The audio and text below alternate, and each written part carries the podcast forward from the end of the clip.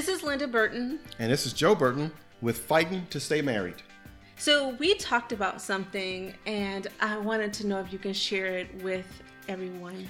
Um, yeah, I wanted to talk about today is that when we when we're discussing or having a conversation with one another, and like we'll just keep it with the, within relationships, husband and wife, or girlfriend or boyfriend, whatever. Many times we will say stuff that we really don't mean, and we can't take it back, right? But it may seem like it's up to the the listener to give us a chance to take it back. But many times that doesn't happen. You say something that you didn't mean. Now the other person storms off. They're mad. And you're like, oh, I didn't mean it. I didn't mean it. That's not what I meant. so it's like, it's like it, we need to give people, give each other grace because it's not like the movies. If you're an actor or actress and you say the line wrong, the director gets to come in and say cut, and then they get to start over again and say the line the right way. Real life is not like that, right? So many times I wish I could say cut and start over.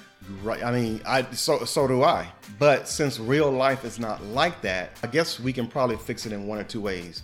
We can slow down and think before we speak or listen or just put on our listening ears or we can start showing a little bit of grace because you picked them for a reason. There's something good about them that attracted you to them. So maybe you can start exercising a little grace and like, okay, I'm gonna give you a chance to take that back, and then really mean it, not not holding on to it.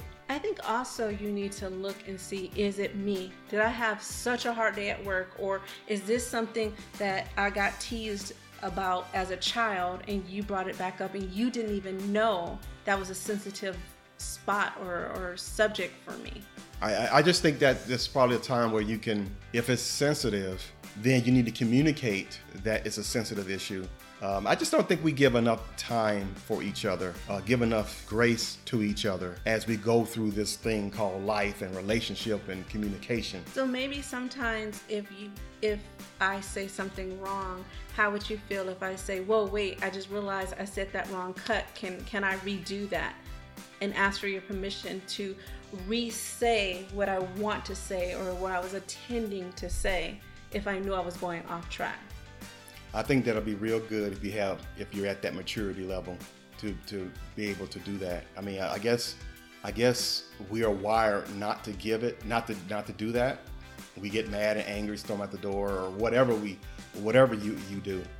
But I think that requires a lot of skill because I heard somebody say one time that if you just act natural, you'll just mess everything up.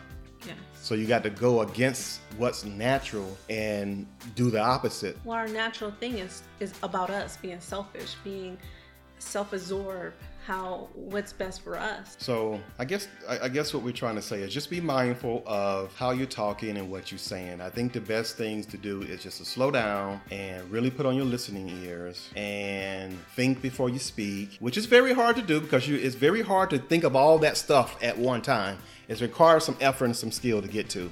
But uh, if we can just put these things in our mind, I think our relationships will be uh, it, will be for, all for the better if we can start thinking before we speaking and making sure that the person that we are with gets the benefit of the doubt. And the listener needs to have a clear mind, not worrying about what else is going on in the stress of their day, and actually take time to hear the person with that grace and patience and understanding of what the person is trying to say.